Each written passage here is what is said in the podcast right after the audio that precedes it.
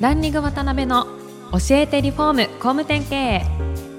この番組はリフォーム工務店業界に特化した経営コンサルティング事業を手掛ける株式会社ランリングの代表渡辺翔一が住宅業界の経営者や幹部の方を毎回ゲストにお招きし業界のさまざまなことについてお聞きしていく番組です。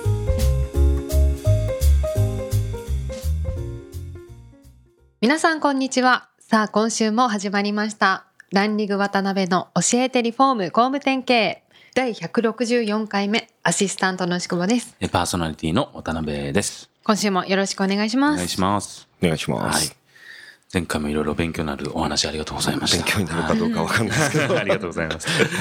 今回3回目はですね、この番組を聞いていただいている視聴者の方で、工務店さんがもちろん多いんですけども、はいやっぱり今本当に少子化になってきて、それこそ人も減ってきて、はい。まあ、マーケット的には非常に厳しい状況だと思うんですけど、今後どうマーケットがもちろんオリンピックとか万博とか決まってますけど、はい。どうなっていくって思われてるか、そのあたりからお聞きしてもいいですかね？はい。私自身ははい、この9月末をもって別の代表を降りてますんで、はい。今まあ、工務店っていうところを実際経営してるわけではないんですけど、はい。まあ2ヶ月ぐらい前までやってたっていう意見で、はい。どうですかね、着工頭数下がるみたいなのがあって、多分それはまあ間違いなく下がるんじゃないかなとは思っているのと、はい日本もだんだん年取っていくなみたいなのは、やっぱりその通りじゃないかなとは思っていて、はい。で、多分どうやって勝ち残っていくかっていうと、その少ない受注で会社回していかなきゃならないんで、はい。簡単に言うと高く売るしかないと思ってるんですね。その付加価値とか、まあブランディングとか、まあいろいろ手法はあると思うんですけど、はい物を高く売れるようななんか仕組みっていうのは考えなきゃいけないなっていうのは自分たちも思っていて、まあいかにやっぱり200万300万高く受注取るかみたいな取り組みはやっぱりしてましたね。まあ簡単に言うと外交絶対取れとか、はい。はい。なんかまあそんなレベル感から始まり。お客さんって多分ちゃんと話したりね、はい。裏書いたりしなければ、払える人はやっぱり払える。あとか、その払いがいがある商品というか。払いがいがある人間関係っていうのを、うん。まあいかに作るかみたいなのはすごい題材にしていなてる、ほどね。なんならもう原価をフルオープンにして、ん。もうこんだけ利益くださいみたいなうん。手法に切り替えようかなってちょっと思ってたぐらいの感じなんですね。あ、そうなんですはい。ね。結構なんかアメリカとか海外とかの建築なんかはもうはい原価フルオープンのもうそれこそコーディネートフィーとかうん。その現場のマネジメントフィーみたいなのはい。がもう明確に分かれていてだからなんかそういう見積もりの形式とかもうちとかも取ったらいいんじゃないのかなみたいなのを考えたりとかはしましたね。だからまあいかに納得してもらっていかに正当な対価をもらうというかやっぱり50年保証とかつけてってるじゃないですか。50年の付き合いをうん。20%、25%の利益でうん。50年間ってすごく危険なビジネスだなと思ってて、今の工務店自身が。で、50年後って結構ね、企業の寿命が30年だとかって言われてる時代に、50年の保証をつけて売るっていうのもまたどうかなと思うし、まあそうですね。確かに確かええ。だからなんかそこまで見込んだようなこう利益体質みたいのを作っていかないと、あの、まあ負のスパイラルじゃないですけど、利益が出ない、給料上がらない、に。はい。で職人さんたちにも高く払えない、うん。だけどまあ職人さんも減ってくんで、はい。手間が上がるじゃないですか、うん。でまあさらに利益を圧迫するみたいな状態になるんじゃないかなと思ってて、なるほどね。でまあローコストであればあるほど結構ね、そういうのは危険かなと思ってて本体が800万とか。確かに確かに。やっぱ2頭3頭売らないとやっぱ2000万の家売ってる人たちの利益額には届かないじゃないですか、そうですね。確かに確かなんでまあすごくこうニッチな層を狙うか、うん。すごい高価格帯なところを狙うかはい。みたいなのがまあ多分簡単な分かれ道だとは思うんですけど、ーなるほどね。うん、マーケット細分化してニッチなとこ狙うか、はい。思いっきりこう、高価格帯狙うかそうですね、まあどっちもいっぱい売れないんで、あそうですよね。ええ。確かに確かに。だからその中でどうやって正当な利益を組み立てるかみたいなのが必要なんじゃないかなとうん。思いますね。はい、今やっぱり高橋さんから見て、マーケットはちょっと物を安売りしすぎてるなというか、付加価値そうですす低ぎるなっねていう感じで。家とかはすごい安いと思いますね自分。なんかまあ食べ物が一番安いなとは思うんですけど。あそうですね。はい。何使ってんねんっていうレベルのとこありまね。まあうまいですけどね吉見屋とかね、うん。でもまあすごい安いなとか。うん。で、自分たち子供の時なんて、やっぱり安くなかったですよね。はい。今、アメリカとか行っても、うん。やっぱり、まあ、レストランとかうん。で晩ご飯食べても、1人2万3万当たり前とか、ちょっとランチ行っても、2人で1万円と100ドルとか、で、チップがね、20%とかで1万2000円ぐらい払って、まあ、ランチするみたいなのが結構当たり前で、やっぱうん。家なんかもやっぱ億単位ですよね、アメリカなんかだと、すべてが。はい。なるほどね。で、やっぱりその新築の規制かけたりとかですね、はい。あの新築の供給のコントロールしてるんですよね、やっぱり外国っていうのは。しょうね。うんうん。で日本はやっぱりその空き家が山ほどあったりとか、ね。中古住宅山ほどあって、うん。でもやっぱり建てまくるじゃないですか、うんうん新築大好きじゃないですか日本人って、その辺はリノベーションとか、はい。そういうところのマーケットに入っていくんじゃないかなとか入んないとなんかこの国はおかしなことになるんじゃないかなとか、うん。思いますね。なるほどえね。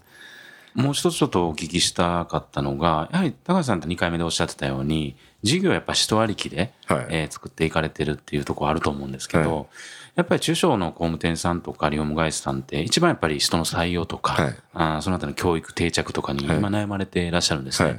でそういう方たちに対して何かこう人の獲得とかはい。定着に対してこういうところを気づけてやってるよとかですねそういうのがあれば、はいはい教えてもらえたらなと思うんですけど。うちがやってたのは、うん自分経営者なんで、はい一番リスク取らなきゃいけないのは自分だと思っていて、はい。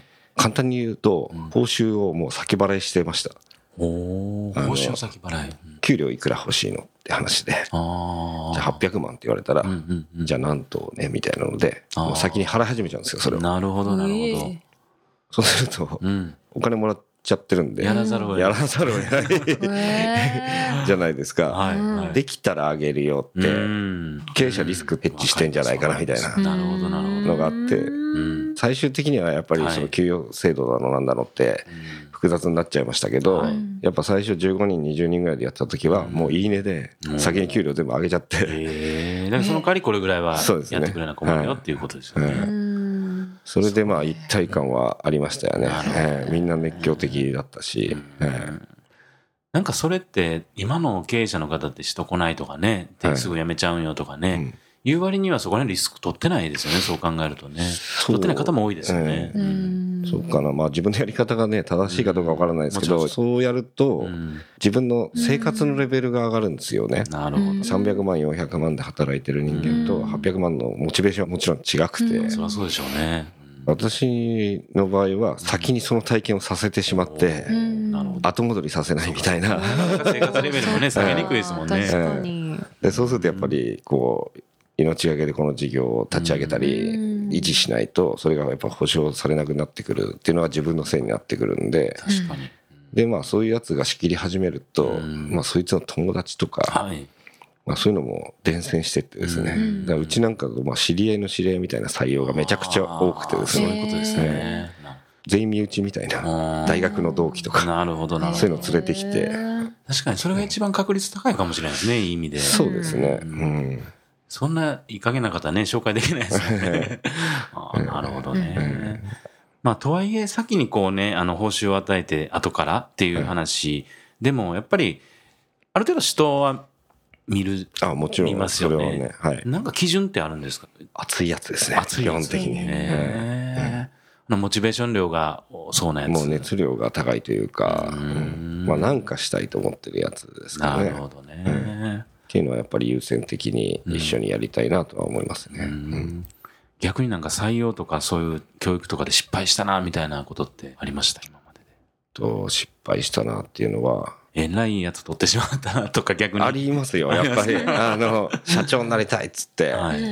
入ってきて、うん面白いなと思ったけど、うん1ヶ月で辞めるとか、全然社長やれてねえとか、なるほどね。そう。なんか、やっぱり、最初にすごくネガティブなことを言ってあげるっていうのはいいんじゃないかなと思ってうんて、やっぱ聞いてた話と違うとか、思ってたのと違うみたいなのが、やっぱりその短期間で離職するうん。理由って多分すごい多いと思ってて、なるほど、なるほど。やっぱりこう、いいアピールをせずに、なんかまあ等身大でなんかこっちも腹くくった方がいいのかな、みたいな。でもそ、そんだけネガティブなこと言っても入ってくるってことははい、それなりなんじゃないかなっていうので、すごいネガティブな面接をしてますね。へえネガティブ面接。よくそれで入ってきますね、うん、すごいですよね逆にね、うん、ただまあ将来のこう夢とかね、自分たちのそのゴールとか、人ってこうやって生きるべきだろうみたいな話はまあかなりしますよね。うん。へああ、ありがとうございます。なんかいろいろ勉強になることは、また今日、時間がオーバーしちゃいました。はい。ということで、お時間が来てしまいました。次回も高橋会長にはゲストにおいでいただきます。